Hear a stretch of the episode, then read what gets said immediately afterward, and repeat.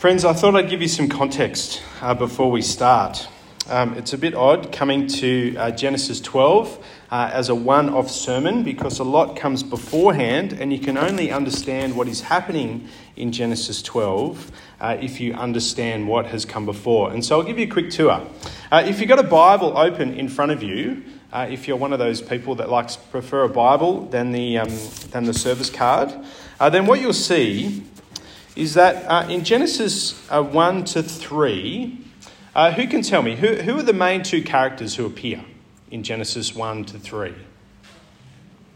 Adam and Eve, that's exactly right. Adam and Eve appear, uh, God creates them, and then we have the fall. In chapter 4, you hear about their two boys, Cain and Abel. And if you know anything about them, well, that ended well, didn't it? But that starts a pattern that exists for the rest of Genesis. Uh, in chapter 5, we hear about Noah. Uh, he, we hear him described as the only man on earth who loved the Lord and who wanted to live for him. Uh, and then chapters 6 to 9, we hear about the sin in the world, and then we see God judging the world uh, with that awful event, the flood. Uh, in chapter 10, after the flood, we hear about Noah's family, and you'd think that everything would be all right, wouldn't you? Uh, but the thing that you discover as you look at Noah's family and as you enter chapter 11, uh, what we see is that we humans tend to dislike doing what we like doing. And so you hear about the people on earth are sinning more and more and more are living in rejection of their Creator, which actually sees them all gather to build a tower. And not a tower to honour God, not a, not a tower to remember the things that He had done for them. Uh, they built a tower, really, just to honour themselves. Now, based on past experience uh, with Adam and Eve in the garden, uh, with the past experience of sin all over the world, uh, God judging Adam and Eve, and then God judging the world with the flood, how do you think the people of the world gathering to build a tower to honour themselves went down? Not well. And so we hear in chapter 11 that God judged them. That he destroyed the tower and he dispersed the people. Now that's the context for Genesis 12. And it's helpful for us to know that because that is what frames the background for what we're going to look at this morning. Friends, it'd be good for you uh, to have uh, the passage and the sermon outline. Uh, the sermon outline is helpful if you want to take notes or if you want to know how much longer I've got to go. Um, I'm going to pray for us as we come to look at God's word. Let's pray. Father, we thank you for your word to us. We pray, uh, as we have already prayed this morning, uh, that this morning, as we learn from your word, uh, that you will teach us, uh, but also please give us hearts that are willing to be taught. And we thank you that you are a God who makes promises. And may we here this morning be encouraged uh, to put our trust in you, uh, the perfect promise maker. Amen. I don't know what type of week that you have had, uh, but one thing that has been brought home to me with some force uh, in this past week is that life can have some truly barren moments. Do you recognize that? Life can have some truly barren moments. I'll give you three examples. Uh, this week, I spent some time with a very good friend uh, who is going through some challenging health difficulties at the moment. Uh, as we sat having, having dinner the other night, uh, this is what he said to me uh, There's really only two options. Uh, either I have brain cancer or I have a, gener- a degenerative neurological disorder which will kill me.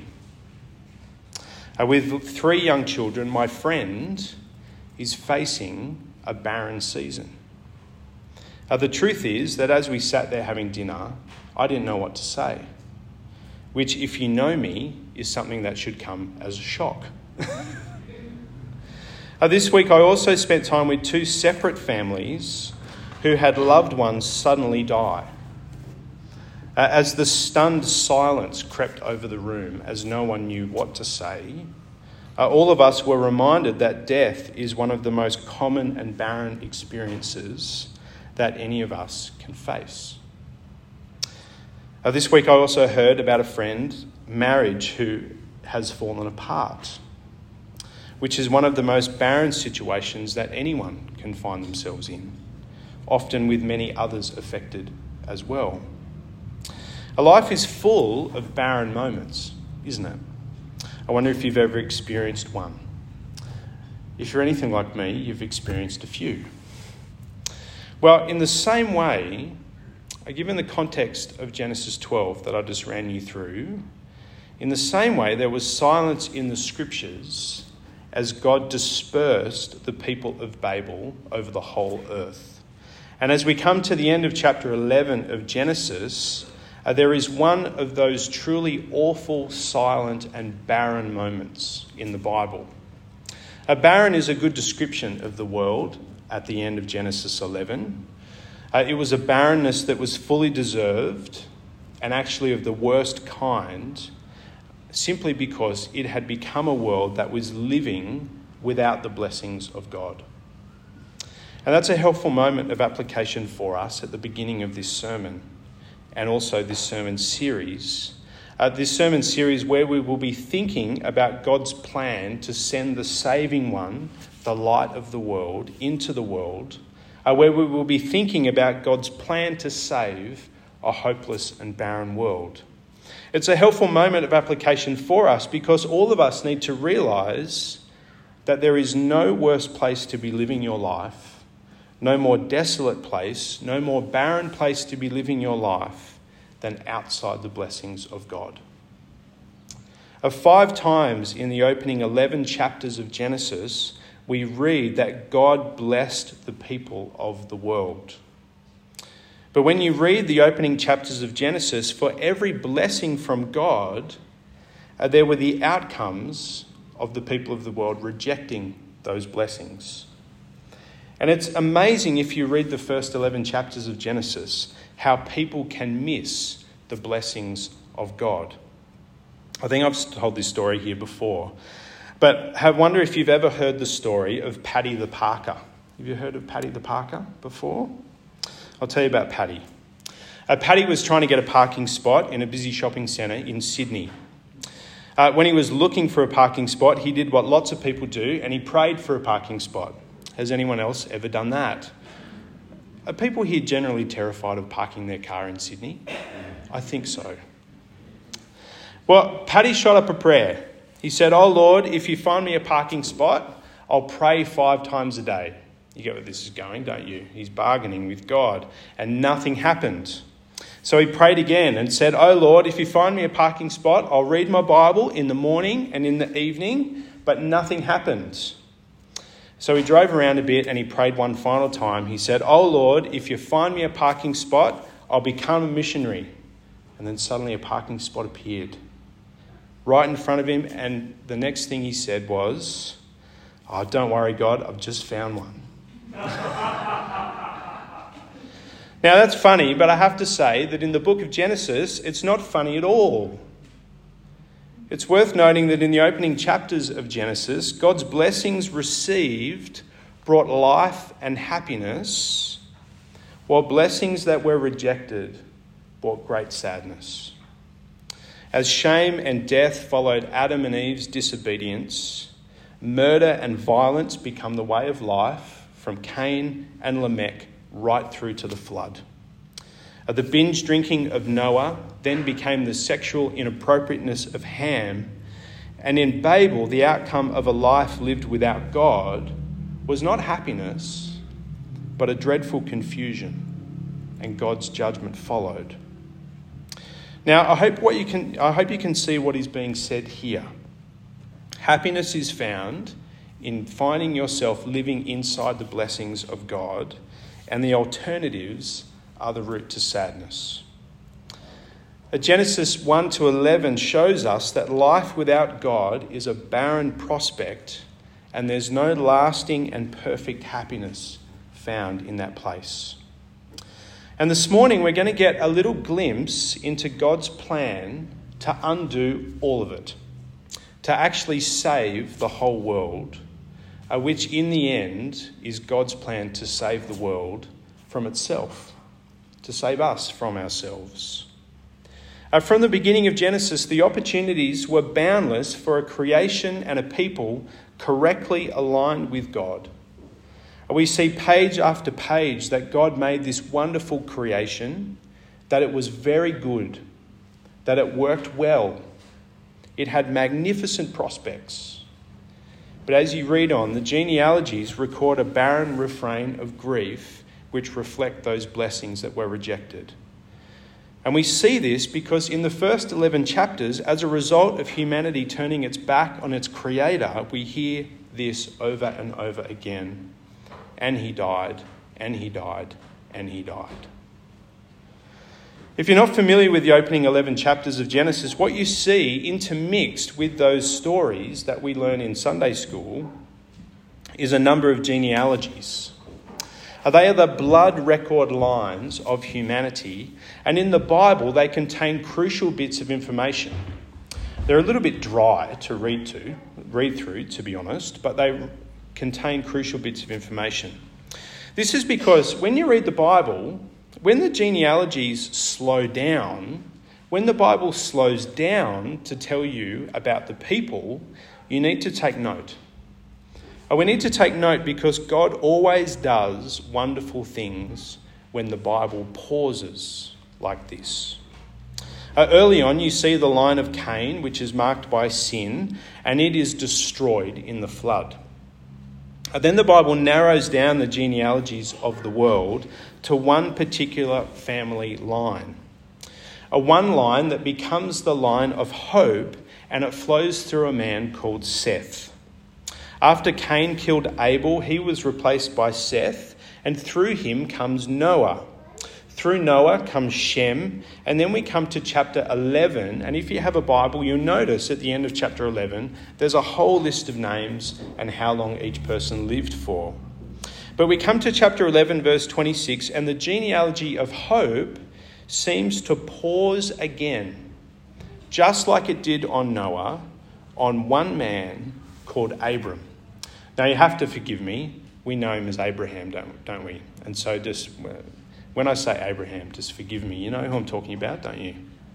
Uh, Abram was married to a woman called Sarai.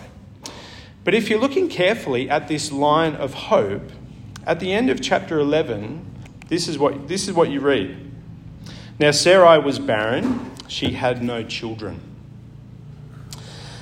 You see, at the end of chapter 11, uh, the genealogy of hope pauses but even as the genealogy pauses, the line of hope seems to be a barren prospect, doesn't it? Uh, this family, just like the age in which they lived, had absolutely no prospect of a happy future without God. If there was to be any hope at all, it was not going to be found in human plans. If there was to be any hope for this family, it would have to come about through a merciful act of a merciful God who will take every opportunity to work the impossible for the salvation of the world.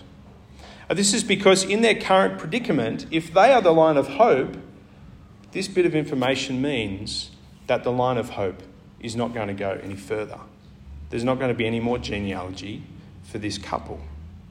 And knowing that God is the all powerful creator, it should not surprise us at all that he also he has the power to create out of the most hopeless and barren situations in the world, new beginnings. And that's what we have here in chapter 12. And as we stand here, we wait in eager expectation to see what God might do in this hopeless situation. And this is the comfort for all people today who live in barren places, who find that there are barren moments in life. Our God is a God who can create even out of the most hopeless situations, new beginnings. Even out of the most barren situations, God can provide hope. And this is what we see in Genesis 12 that God can do these things, and not just back then, but now as well. Because He's the same God back then that He is today, and He is continually creating out of hopeless situations new life. Five times in 11 chapters, God blessed the people of the world, and those people kept rejecting Him. So as we come to chapter 12, we see God deciding to do something completely different. Instead of blessing the whole world, God is going to create His own people, a people for Himself, and He's going to do it through one man, Abram. Because in five times in three verses, uh, we hear these first person promises of God. Uh, God says, I will, I will, I will, I will, and I will.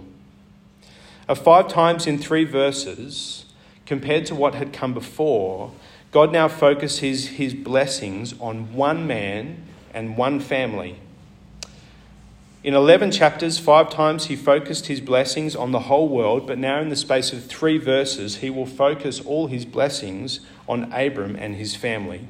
And to him, he would make a sevenfold promise that would embrace all of humanity. And so, follow with me as we look at them more closely. Verses 2 and 3 of Genesis 12. God says, I will make you into a great nation, and I will bless you. I will make your name great, and you will be a blessing. I will bless those who bless you, and whoever curses you, I will curse, and all peoples on earth will be blessed through you. And what we see here is the same voice that summoned creation into being from nothing now summons Abram from the obscurity of confused and divided nations to be his man to build a new nation. But from a human perspective, the nation looks like it's in jeopardy, doesn't it? How on earth could God make these promises when we've just heard at the end of chapter 11 that this family has no prospects at all? Abram's wife is unable to have children. From a human perspective, the future looks completely and utterly hopeless. But when God calls Abram by his grace, nothing is impossible. And what a contrast Abram is against the events of Babel. At Babel, they all gathered together. Uh, essentially, they all formed like a big gang. They didn't multiply and disperse like God had commanded them to do at the beginning of creation. Instead, they settled on the plain of Shinar so they wouldn't be scattered over the whole earth, which was a defiant act against God that said, We will not be moved. But now God asks a single man to pack his bags, to go to a country he has never even seen. And we see that in Genesis 12, verse 1. The Lord had said to Abram, Leave your country, your people, and your father's household, and go to the land I will show you. I don't know about you, but I'm quite comfortable when I'm in a group. Is anyone like me? I remember a couple of years ago, uh, I support the English football team uh, Everton, who are here at the moment in Sydney, but they were playing against my other team, Sydney FC, when we lived in Sydney. And so they played together. And so who are we going to join? Well, we went and sat with the Everton fans because that's where my dad's family come from. Anyway, English football fans uh, go about supporting uh, their team a little bit differently to the way that we do, uh, to the point where it got so rowdy that the police came over and spoke to us and said, Look, you're not doing anything wrong, but they don't understand that you're just having fun, and so you have to stop because there's going to be a riot on our hands.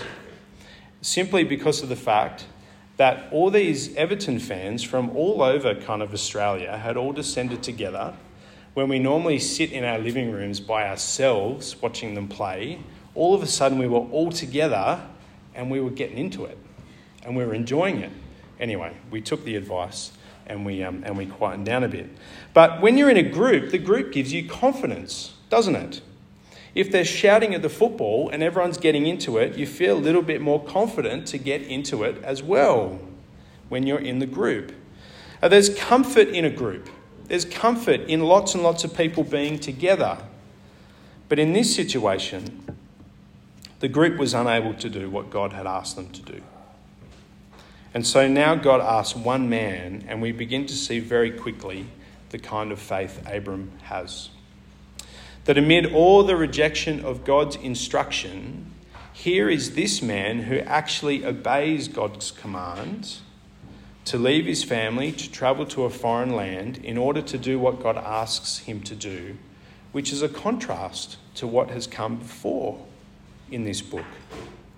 Uh, the people of Babel sought to be a great power without God's help, but here in chapter 12, we see God declaring that Abram will be great because of his connection to him.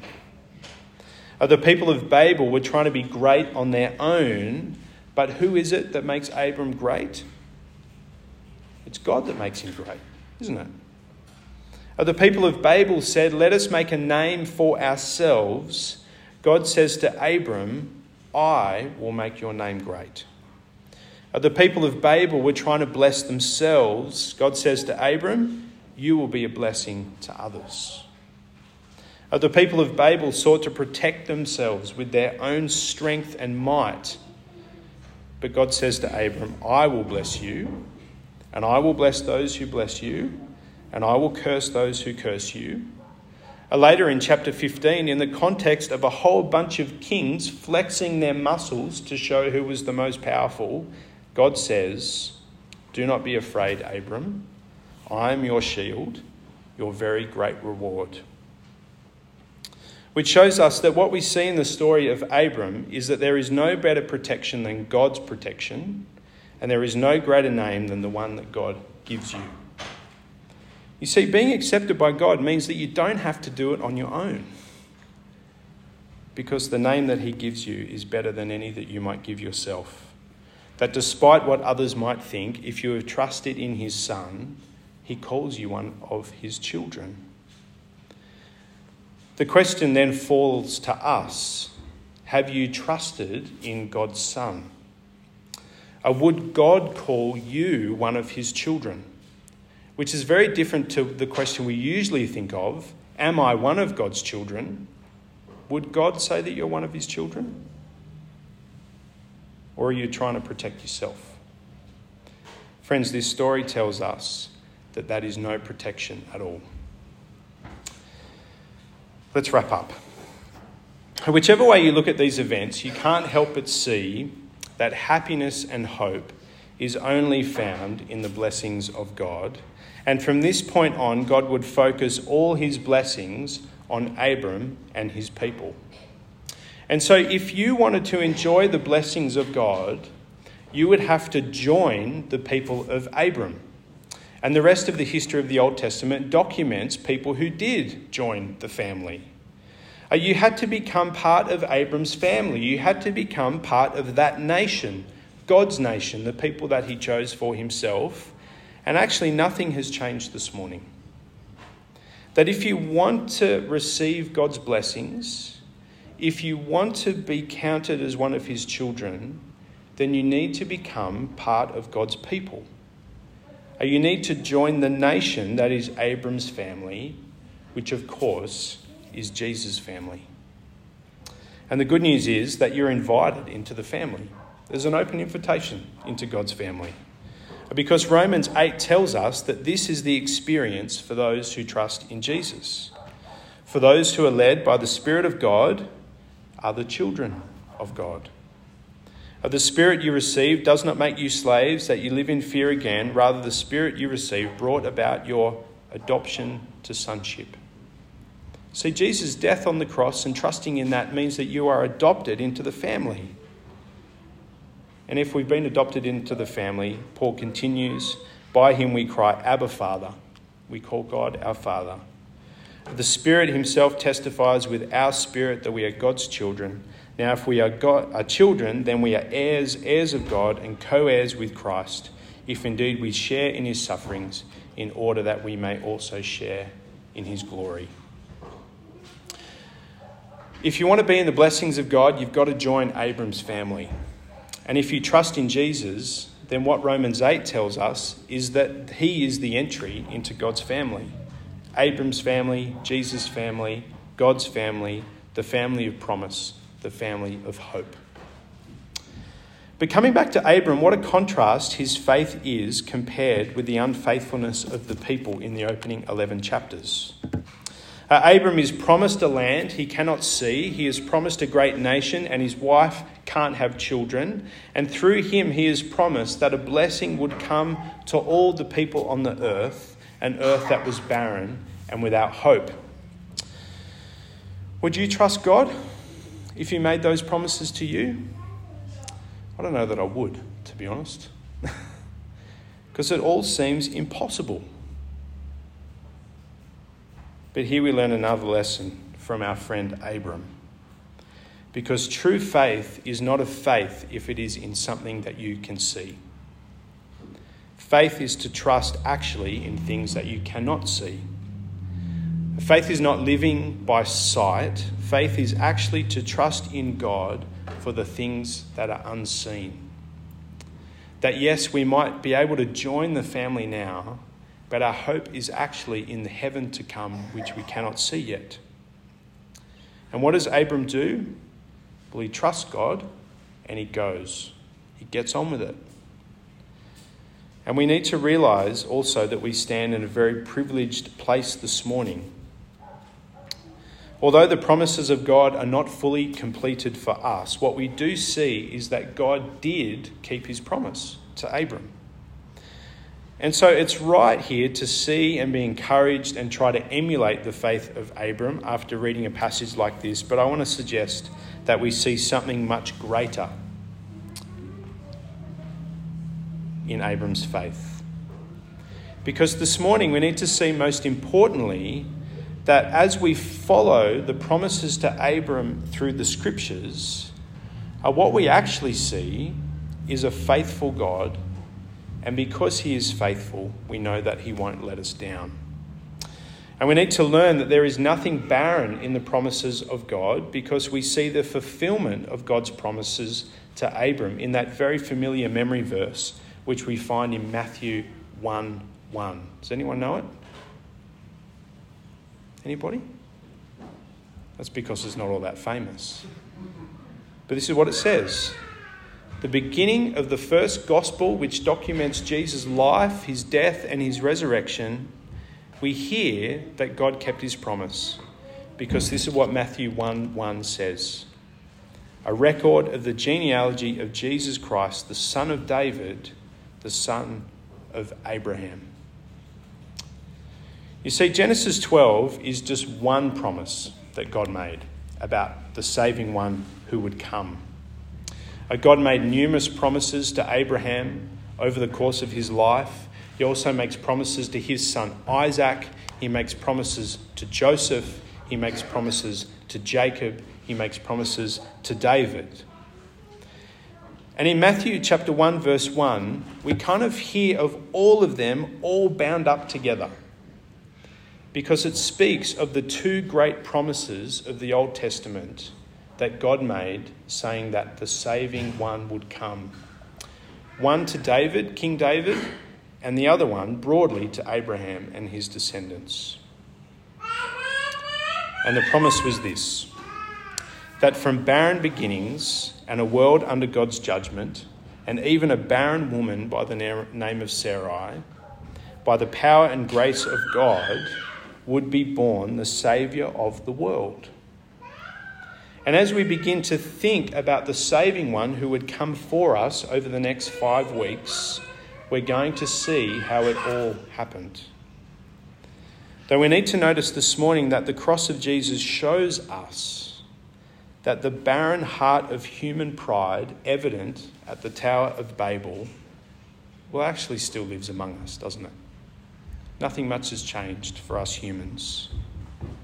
But in his life, death, and resurrection, Jesus would tower over history, reminding us that God can recreate, even out of hopelessness and barrenness, new beginnings.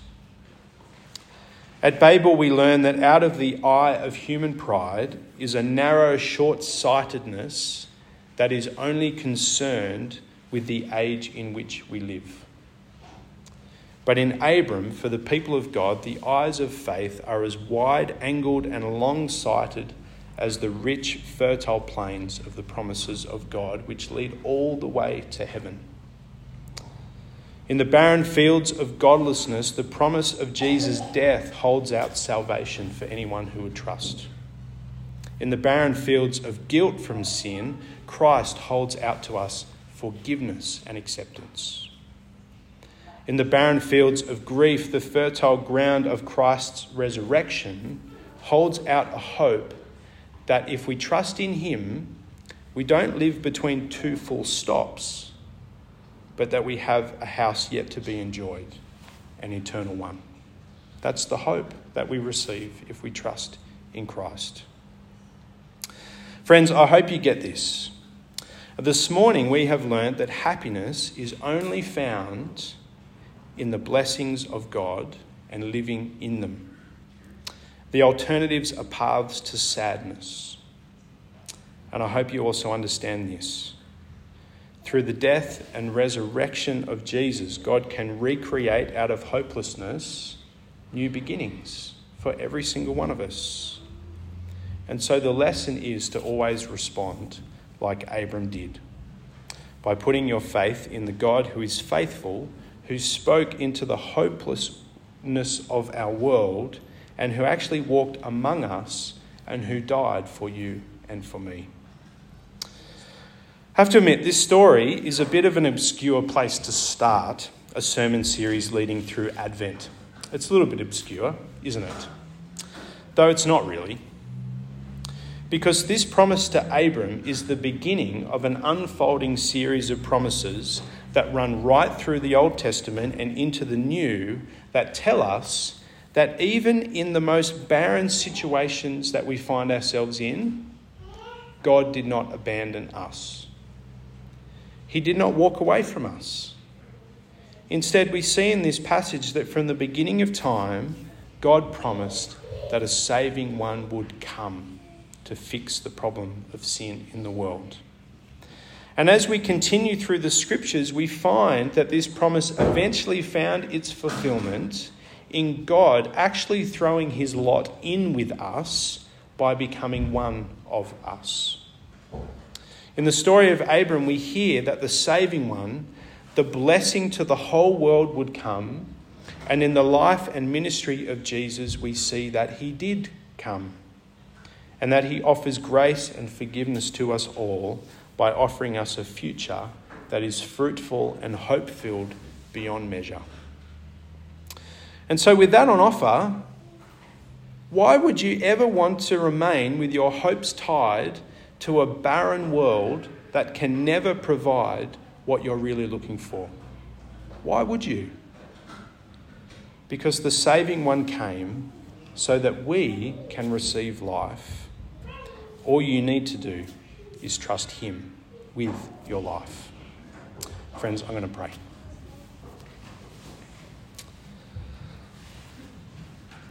Father, we thank you that we read in our passages from, from this morning that amidst the hopelessness and barrenness of this world, you did not abandon humanity that you had created.